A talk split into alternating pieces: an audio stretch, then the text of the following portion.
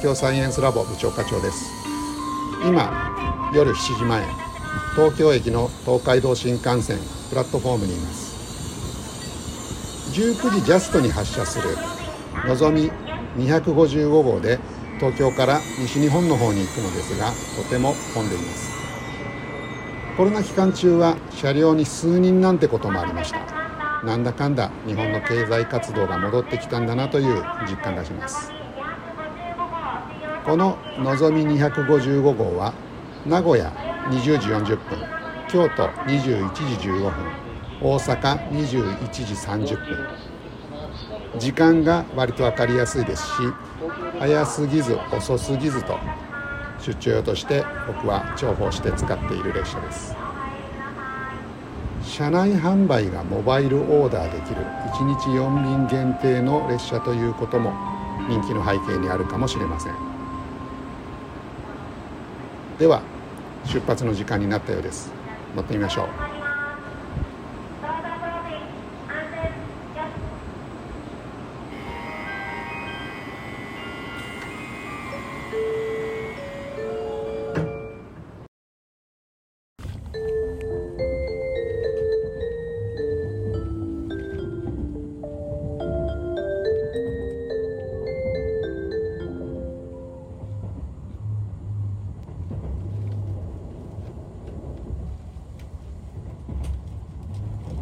今日も新幹線をご利用くださいましてありがとうございます。ここからはアフレコでの音声をお楽しみください。新大阪行きです。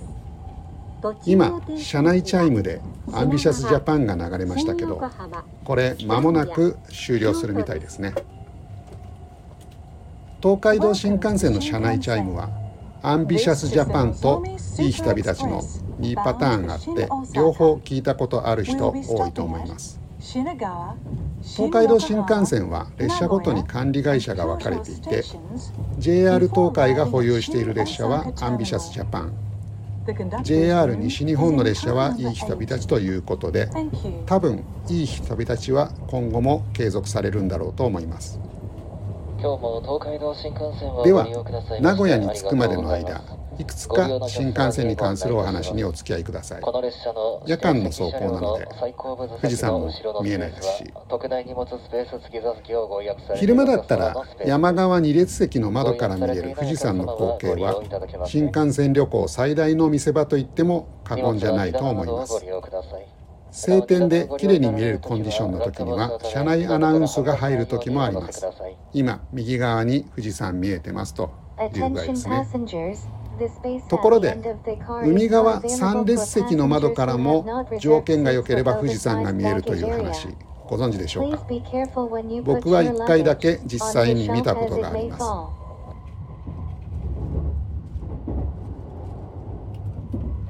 上り東京に向かう列車の A 席に座っていた時突然右前方に富士山が現れてびっくりしました。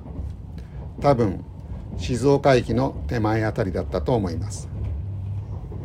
1分くらいだったでしょうか。結構しっかり見えました。新幹線はカーブが多いのでこういう現象が起きてしまうんだと思います。今リニア新幹線の工事が進んでいますが東海道新幹線の真上とか真下の空間を利用すれば用地買収が不要で工期も相当短くなるはずなんですがこのアイデアはカーブが多くてボツになったと聞いています。やっぱり時速500キロを超えると曲がりきれなくなるということなんでしょうね。ただリニア新幹線も山梨県を走行するときに富士山が見えるポイントはあるらしいです。多分一瞬で終わってしまうんでしょうね。車内のご案内をいたしますもう一つ東海道新幹線に関するお話を。IEEE マイルストーンというあまり聞き慣れないものかもしれませんが工業界のノーベル賞とも言われている権威ある国際的な賞があります。そこがこの東海道新幹線を高く評価して日本のものとしては初めて2000年に受賞しています。東海道新幹線を皮切りにそれ以降いろんな日本の工業製品が受賞しています。例えばセイコーのクォーツ時計 VHS ビデオ東芝ノートパソコン QR コードなどなど。この IEEE マイルストーンに関して最後に一つ珍しい受賞案件を紹介します。2016年に受賞した京都の毛上げ発電所です。聞いたことのない人も多いかもしれません。日本初の営業用水力発電所で明治24年に運転を開始し130年以上経った今でも現役の発電所として電気を送り続けています。場所は南禅寺の近くにありまして去年バスガイドの旅チャンネルでちいこさんがこの辺りからライブ配信をされてました。琵琶湖疎水の水流を利用して発電していてそれも一緒に見れると思うのでぜひちいこさんの配信を参考に行かれてみてはいかがでしょうか。僕は残念ながら最近京都の出張がなくなってしまいましてなかなか行くことができずにいます。ではそろそろ目的地に着くみたいです最後までお聞きいただきありがとうございました皆さん良い旅を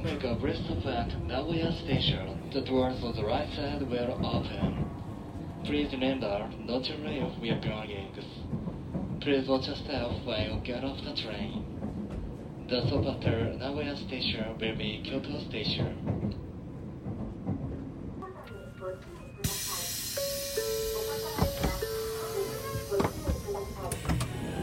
先込み乗車は記念列車はおやめください。bound for Shin Osaka via Kyoto.